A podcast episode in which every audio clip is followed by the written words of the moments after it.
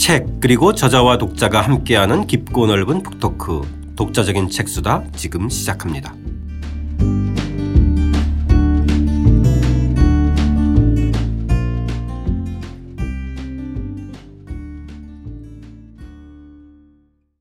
주경철 선생님과 함께하는 주경철의 유럽인 이야기 2권 7장 영혼의 도시 로마를 조각한 예술가 베르니니 두 번째 시간입니다. 천지예술가의 구록편 시작하겠습니다. 264쪽입니다. 도입부 읽고 이야기 시작하겠습니다. 성 베드로 성당 작업만 해도 엄청난 일인데 베르니니는 종교적이든 세속적이든 다양한 일을 동시에 진행했고 그 대가로 엄청난 수익을 올렸다. 또 건축과 조각 외에도 다양한 작업을 했다. 젊었을 때인 1620년에서 1630년대에는 그림도 많이 그렸다. 약 150점을 완성한 것으로 추정하는데 많이 유실되어 약 40점 정도만 남아있다. 주로 클로즈업한 얼굴 그림이 많고 그 중에는 자화상도 상당수 있다. 화가로서의 자질도 갖추었던 것이 분명하다. 캔버스에 그린 그림과 달리 드로잉은 약 300점이 전한다. 게다가 놀랍게도 약 20편의 희곡 대본도 썼다. 이 역시 대부분 유실되었고 완전한 형태로 전하는 것은 한 편뿐이다. 희곡은 집안의 소규모 공연을 위한 용도였을 것이다. 물론 연극을 공연할 때 무대 장치, 소품 등 온갖 일을 그가 도맡아서 했다. 한마디로 그는 에너자이저이자 만능 엔터테이너였다. 베르니 하면 그냥 위대한 조각가로 알려져 있는데 실제로는 굉장히 다재다능했네요. 예, 그러니까 마치 이거 저 다빈치를 연상시키죠. 그 예. 호모 우니베르살리스 만능인이라고 하는 그 용어를 쓰는데 르네상스인의 그 전형이고 르네상스인의 이상이죠. 모든 면에서 다 완벽한 재능을 가진 사람. 근데 이제 이 베르니니도 그런 측면이 있어요. 보면은 다 잘해요. 그림도 근데 다만 이 사람이 조각을 안 하고 화가였다면 그림에만 전념했다면 그래도 꽤 이름을 날리는 화가가 됐을 거라고 이제 생각을 하는데 다만 조각가만큼 성공했을 것 같지는 않아요. 그렇죠. 네, 그래서 네. 나머지 역시 그 중에 제일 뛰어난 거는 조각입니다. 네. 조각과 건축. 그리고 이 예술적 재능만이 아니라 앞 시간에도 얘기했지만은. 능력 있는 사람들을 모으고 운영하는 조직 능력. 수완이 좋다고 사업 하죠. 능력. 그 수완이 좋은 사람. 그 사업 수단이 좋든 아니면 뭐 사람들을 부리는 수완이 좋든. 그러니까 요즘 왜 그런 얘기 많이 하잖아요. 학생들한테도 그 얘기를 많이 하는데 네가 혼자 뛰어난 게 중요한 시대가 아니다. 앞으로는. 네. 다른 사람과 협업을 잘해야 되고 다른 사람의 능력과 너의 능력을 함께 이렇게 잘 융합해서 훨씬 더 좋은 성과를 내는 그거 굉장히 중요한 거다. 라고 이야기를 하는데 그거 잘하려면 이제 조직해내는 그거 운영하고 기획하고 하는 그런 능력이 참 중요하죠. 그런데 네. 지금 베르니니가 자기 자신의 어떤 예술적인 능력도 굉장히 뛰어난데 그거를 이렇게 끌어모아서 하는 그 능력도 굉장히 탁월해요. 네. 자, 오늘 저희들이 이야기에서 등장하는 주연급 조연이 한 명 있는데요. 이 동시대의 또 한 명의 천지예술가 이 프란체스코 보로미니에 대한 이야기인데 일단은 이 사람에 대해서 선생님 소개 좀 해 주세요. 예, 어떻게 보면 베르니니와 비슷해요. 네, 아버지도 석공이었고. 그렇죠? 아버지도 석공이고 한 살 차이고. 아, 한 살. 네, 한 살 아래죠. 보로미니가.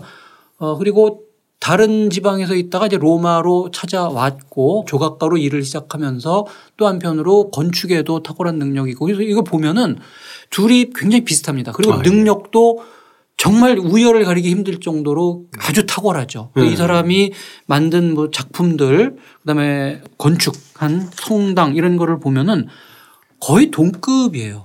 그런데 참 사람의 그 운명이라는 게 잘 모르겠어요. 그러니까 이 정도의 능력을 가진 두 사람이 한 시대에 살았다.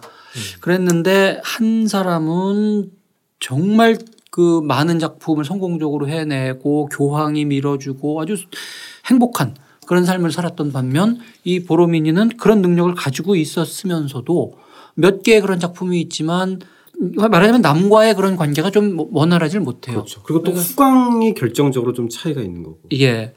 그러니까 참 이 보로미니 입장에서는 불운했던 것이 자기를 이 무대 위에 올려줬던 마데르노인가요? 마데르노. 예. 예. 그 사람이 그 당시 이제 수석 조각가였던 거죠. 예. 그렇죠? 예. 예. 예. 근데 불의의 사고로 죽고 나서. 그러니까 이제 그 마데르노가 이 보로미니를 키워주기 위해서 자기 네. 작업장에 데리고 와서 이제 함께 일을 했는데 그 마데르노가 이제 불의의 사고로 죽은 거예요. 네. 그랬더니 그 자리를 베르니니가 물려받은 거죠. 그렇죠. 그러니까 이제 베르니니가 상관이 되고 보로미니가 그 밑에서 일하는 건데 실제로 보로미니가 굉장히 많은 그 공헌을 하고 그랬음에도 불구하고 베르니니가 그거를 이렇게 가로챈 그 네. 측면이 다분히 있어요. 네. 독차지한. 네.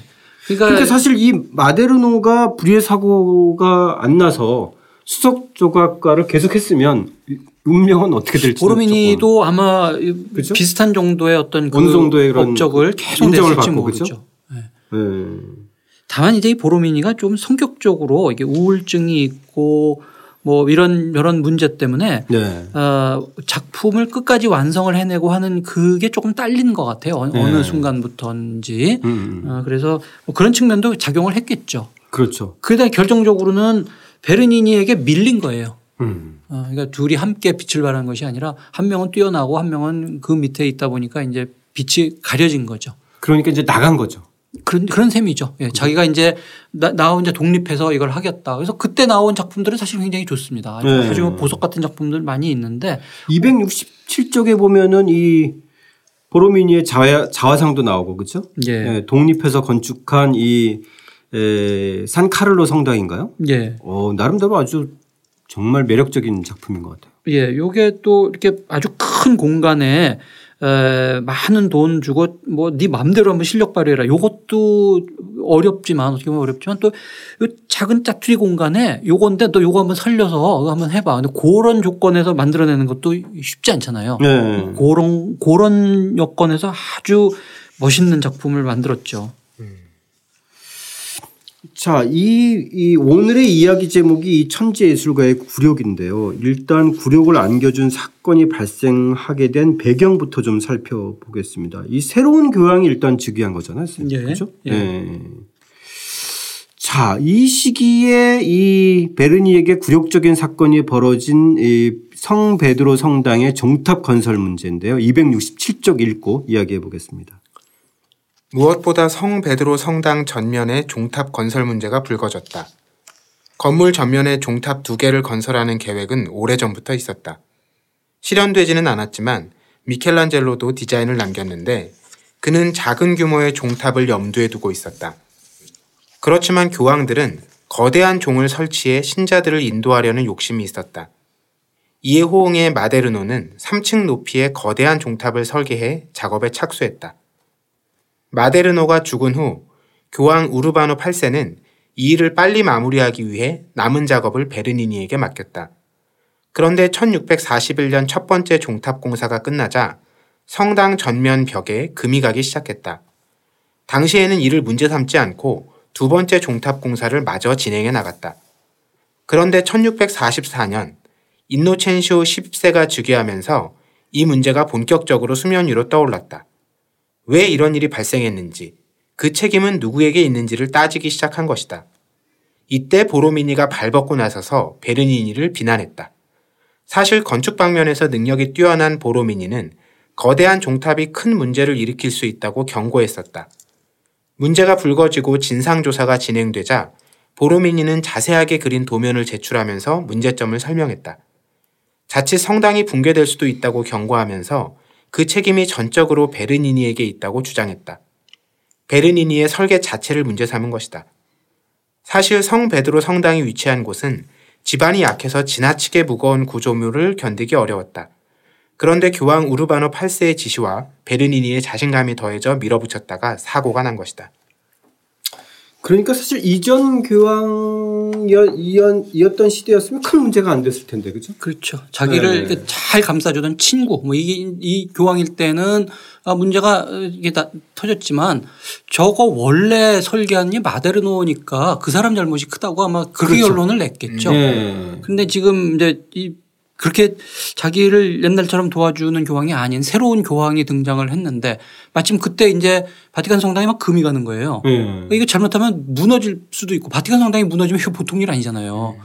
그러니까 그게 분명히 약한 집안인데 종탑을 두 개를 너무 크게 지었기 때문이다. 그건 분명하죠. 그 자체는 분명한데 그거에 대해서 그게 정말 누구 잘못이냐를 굳이 따지면 원래 설계한 사람 잘못이고 베르니니는 그거를 받아서 말하자면 시공을 한 거니까 그러니까 엄밀하게 말하면 진짜 베르니니가 좀 억울하죠. 나중에는 그렇게 다시 또 진실은 밝혀졌어요. 나중에는. 근데 이 당시에는 근데 이제 그때 이제 보로미니가 나타나서 자세하게 설명을 하는 거죠. 왜 베르니니가 잘못했나요? 그러면서 이렇게 도면까지 아주 잘 그래서 이게 이렇게 무거웠고 이래서 여기에 영향을 미쳤고 그랬을 것 같아요. 왜냐하면 뭐 자기가 뭔가 그 인정도 좀 받고 그랬으면 좀 침묵한다든지 뭐 이랬을 텐데. 네. 그 발다키노 그거 사실은 굉장히 많은 부분이 보로미니가 한 건데 베르니니가 그 이름 싹 빼고 거기다 월급도 제대로 잘 안 주고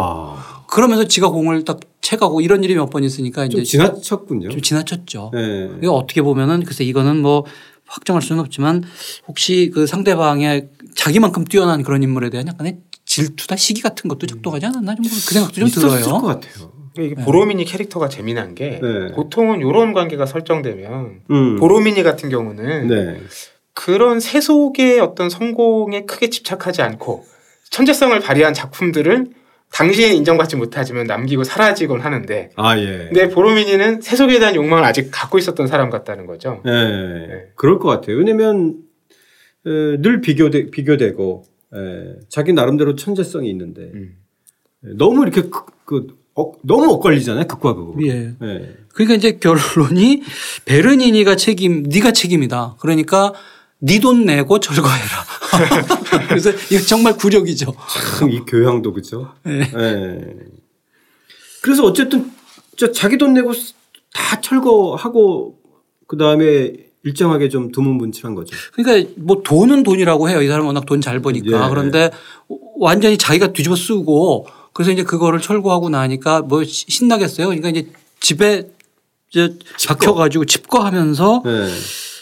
시간이 지나 밝혀지는 진실이라는 작품을 만드는 거예요. 시간이 지나니까 다 밝혀진다. 근데 이 작품 미완성이에요. 재밌어요, 베르니도. 이 작품 근데 작품으로 말하겠다. 네, 근데 조금 미완성이라 이것도 보르게세에 있거든요. 근데 뭐 그렇게 멋있진 않아요. 이거 하다가 말았어요. 왜냐하면 조금 있다가 이제 슬슬 되살아나니까 이거 주무르고 그렇게 열받았다가 이걸 시작했는데 하다 보니까 뭐 이렇게 싹 내키지도 않고 그죠. 딴 주문이 들어오거든요. 그러니까 이제 이걸 시간이 지나 밝혀지는 진실이 시간이 없어서 이제 결국 만들지 못한 거죠. 보통 작품으로 말한다 그러면 은유적인 표현인데 정말 이 사람은 자기가 변명을 해버리네요. 변호를. 참 이 대목도 상당히 좀 그 흥미로운 대목이에요. 아무튼 이 영화나 드라마 만들기가 너무 좋은 그 재료인 스토리들인데 자 여기서 이제 등장하는 게 우리가 로마에 가면 만나볼 수 있는 그 유명한 분수들. 네. 사실 예전에는 다 성당 안에 있는 조각이었지만 분수는 또 다른 의미를 갖는 것 같아요. 예. 그러니까 이제 어떻게 보면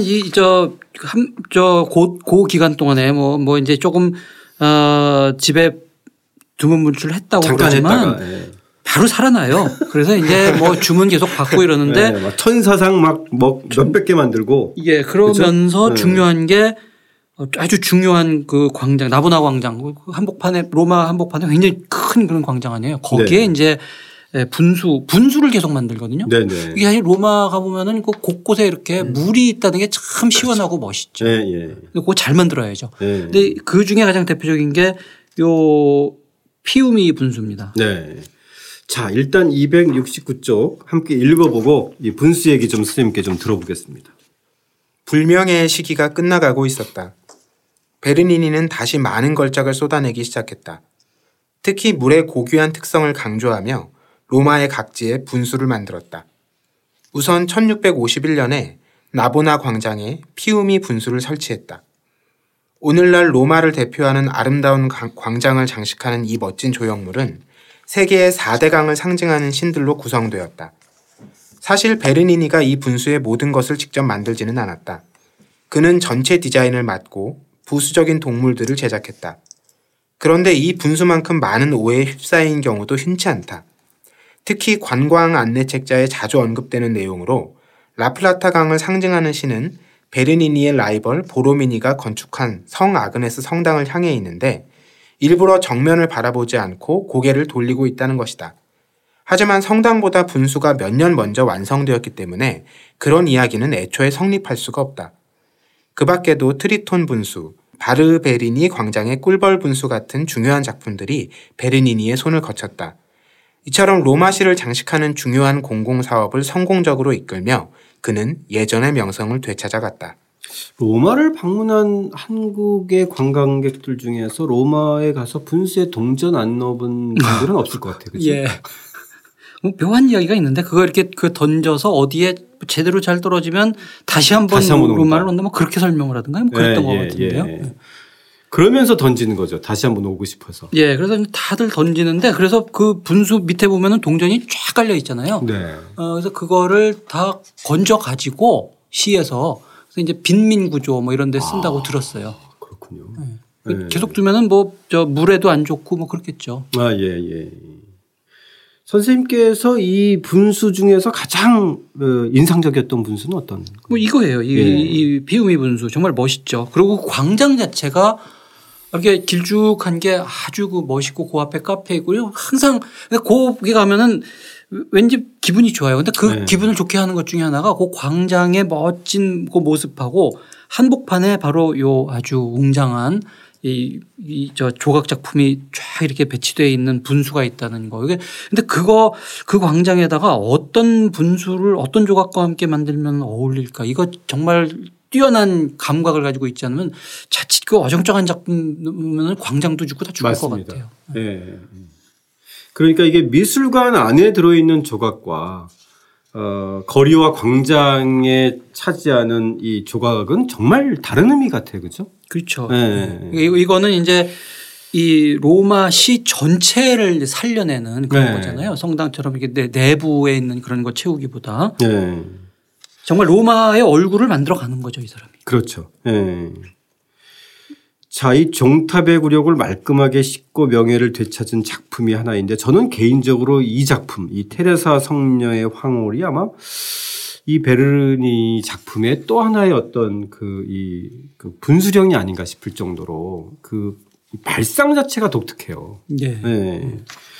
자, 일단 이 작품의 주인공 테레사 성녀에 대해서 잠깐 이야기를 좀 해보죠, 선생님. 예. 네. 이 성녀 테레사가 가톨릭의 그 성녀 중에서도 아마 정말 그 되게 핵심 성녀 중에 한 최고 반열이죠. 예, 예, 예. 에스파냐 출신이에요. 아빌라 근처에서 태어났다 그래서 이제 아빌라의 테레사 뭐 이렇게도 부르는데 어머니가 이제 일찍 돌아가시고 그래서 이런 사람들이 되게 이제 굉장히 아주 이렇게 아주 진지한 신앙. 그런데 그게 신비주의로 빠져요. 그래서 처음부터 그렇게 신앙심이 두터운 것 같지는 않았고 결혼을 피해서 수녀원에 들어갔다 이렇게 나왔는데 나중에 뭔가 계기가 있었던 것 같아요. 이런 것 자체가 보면은 세속적인 데에 대한 그 욕망 같은 게 전혀 없고 그렇죠. 이제 그런 거죠. 예. 그러다 보니까 결혼을 피하기 위해서 수녀원에 들어가고 계속 기도하고 기도하다가 보면은 이게 뭐 자꾸 이제 뭐 쓰러지고 환상을 보고 이런 스타일이에요. 영적 체험이 굉장히 강렬하죠. 예. 그러니까 그게 종교개혁 이후에 이런 흐름들이 있었나 봐요. 그러니까 뭐 중세에도 있고 그렇지만 물론 이제 잔다르크나 이런 데서도 우리가 봤지만 그렇죠? 예, 요때에 스페인에서 또 다시 이제 이런 움직임이 이제 스페인이 워낙 이런 영향이 좀 강해요. 그래서 이 사람들은 이 신을 우리가 이해하는 것 중에 하나가 뭐 성경을 제대로 읽고 이런 것도 중요하지만 신을 직접 만나보는 거다. 환상과 엑스타시 이런 걸 통해서 직접 경험한다. 근데 자기가 이제 그렇게 그런 순간들이 많이 있다는 거예요. 그렇죠. 근데 이런 경험을 한다는 사람들이 많이 있는데 이 무엇보다도 이 테레사 수녀의 가장 중요한 특징은 그거를 글로 남겼어요. 그러니까요. 이 사람이 한편으로 그런 강렬한 신비주의 신앙을 가지고 있으면서 동시에 조직력이 또 뛰어나요. 계속 그 수녀원을 건설을 하고 마지막 수녀원 건설하고 돌아오다가 노상에서 죽거든요. 그러면서 또 동시에 그런 거를 그냥 이렇게 경험으로만 끝난 게 아니라 글로 써요. 그 보면 참 글쓰기가 중요한 글쓰기가 거예요. 중요해요. 역사를 바꾸는 거예요. 그렇죠? 원균은 일기를 안 썼고 이순신은 일기를 썼고 굉장히 큰 차이죠. 네. 역시 대역사가다운 분석입니다. 테레사 수녀도 그냥 나 넘어졌다 뭐 엑스타시에 빠졌다가 아니라 네. 그 경험이 이렇다라고 이제 그대로 이제 기록으로 남는 예, 거죠. 그 기록이 두 종류가 지금 있는데 네. 그거를 보면은 이 273쪽의 그 기록 선생님. 네. 선생님 직접 한번 좀 읽어주시죠. 예, 이게 이 작품 이 글을 남긴 게 그대로 베르니니의 작품으로 투영되는 거잖아요. 그런 거죠. 그죠? 예. 예. 좀 묘합니다. 천사가 빛나는 얼굴을 가진 사람 모습으로 내 옆에 가까이 왔습니다. 그는 긴 황금창을 들고 있는데 그 끝에는 불이 붙어 있는 듯합니다. 창이 내 심장을 뚫고 내장까지 들어가는 느낌을 받았습니다. 천사가 화살을 뽑을 때 내장이 온통 빨려나가는 듯했고 나는 신에 대한 위대한 사랑으로 불타올랐습니다. 고통이 너무 심해 신음소리가 나왔지만 동시에 이 큰 고통이 가져다주는 달콤함이 너무 커서 이 상태가 멈추지 않기를 바랐습니다. 내 영혼은 하느님 외에 다른 어떤 것도 욕망하지 않았습니다. 아, 문장력이 대단해요. 예. 그렇죠? 근데 이거 아무리 봐도 약간 그 뉘앙스가 이게 성적인 어떤 오르가즘 이거하고 너무 유사해요. 엑스터시를 연상하는. 예, 그 엑스터시가 정신적인 엑스터시일 뿐만 아니라 피지컬한 네. 그런 엑스터시를 분명히 연상을 시키거든요. 네.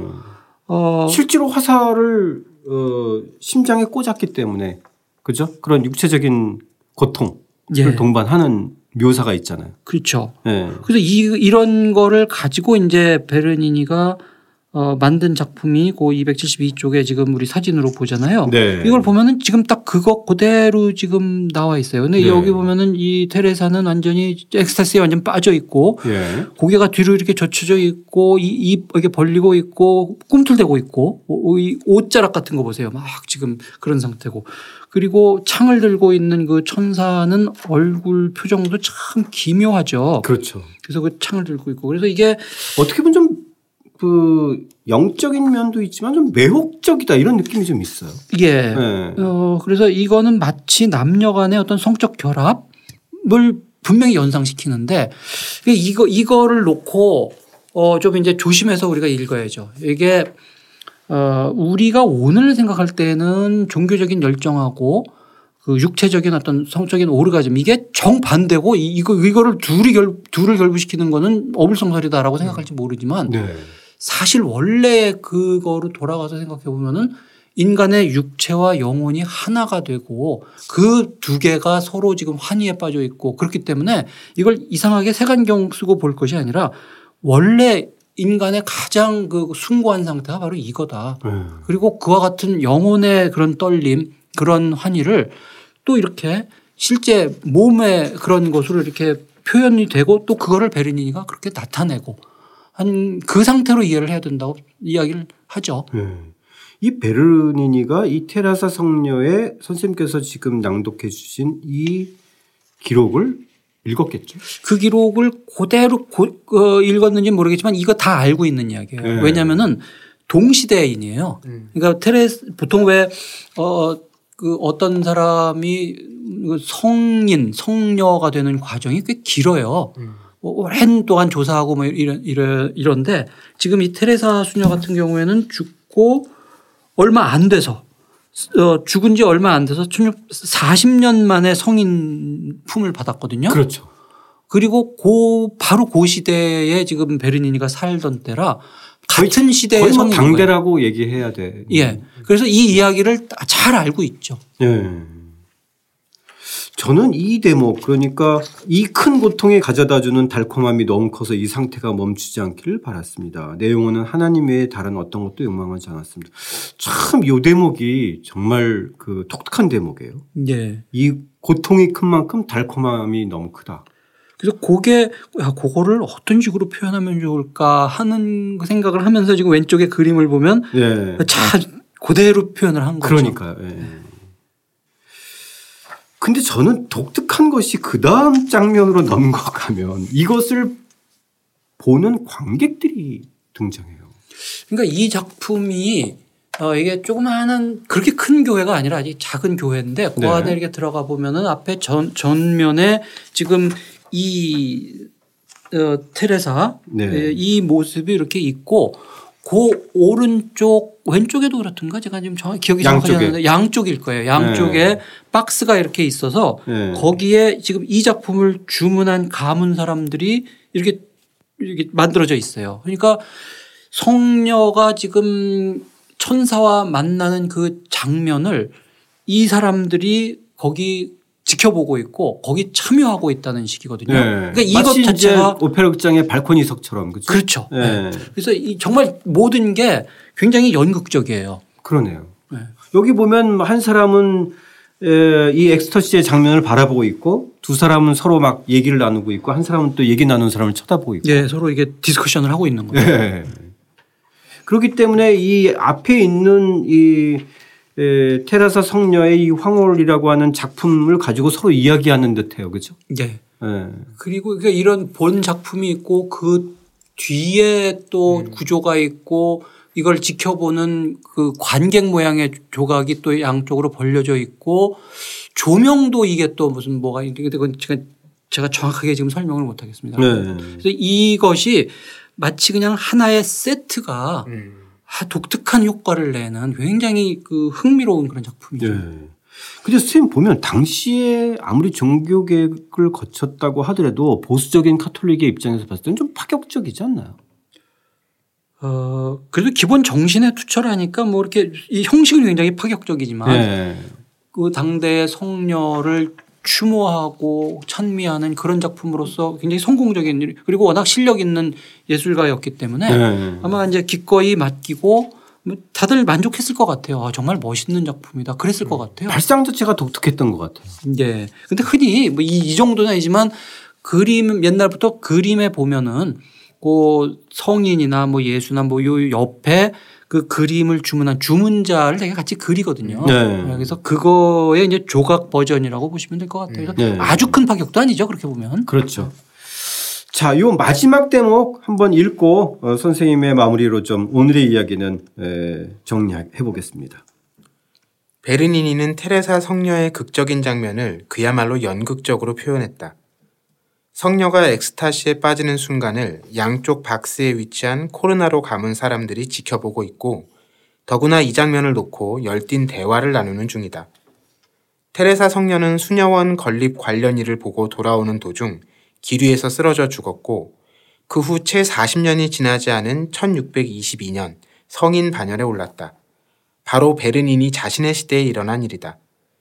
가톨릭 종교개혁의 중요한 인물인 테레사 성녀는 베르니니에 의해 극적인 모습으로 생명력을 얻었다. 신성한 믿음의 환희를 이처럼 강렬하게 표현하기는 힘들 것이다. 베르니니 자신도 힘든 일이 있으면 테레사 성녀상 앞에서 기도를 올렸다. 이 걸작품이 만들어진 무렵에는 교황과의 관계도 완전히 회복되었다. 그러니까 선생님께서 요 몇 년의 과정을 굴욕이라고 얘기할 정도로 베르니니의 삶 전체는 거의 다 매번 전성기였고 요 아주 짤막한 시기의 어떤 그 갈등? 그 정도네요. 그죠? 그렇죠. 전반적으로 보면은 그 처음부터 끝까지 아주 뭐 화려한 탁월한 예술가의 길을 가는데 다만 그때 그랬던 만큼 그때 충격이 컸겠죠.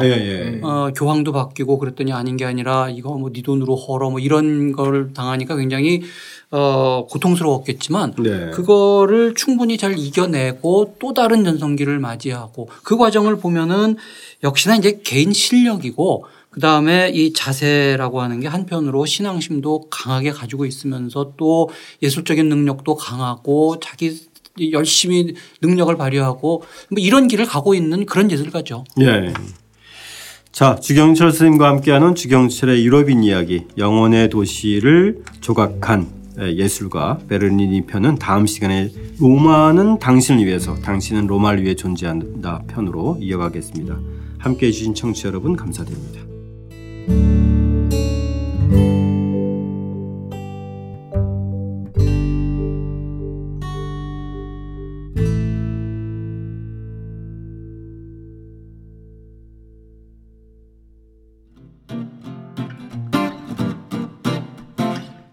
독자적인 책 수다는 책 읽는 사람들이 모이는 공간 알라딘 서점과 함께합니다.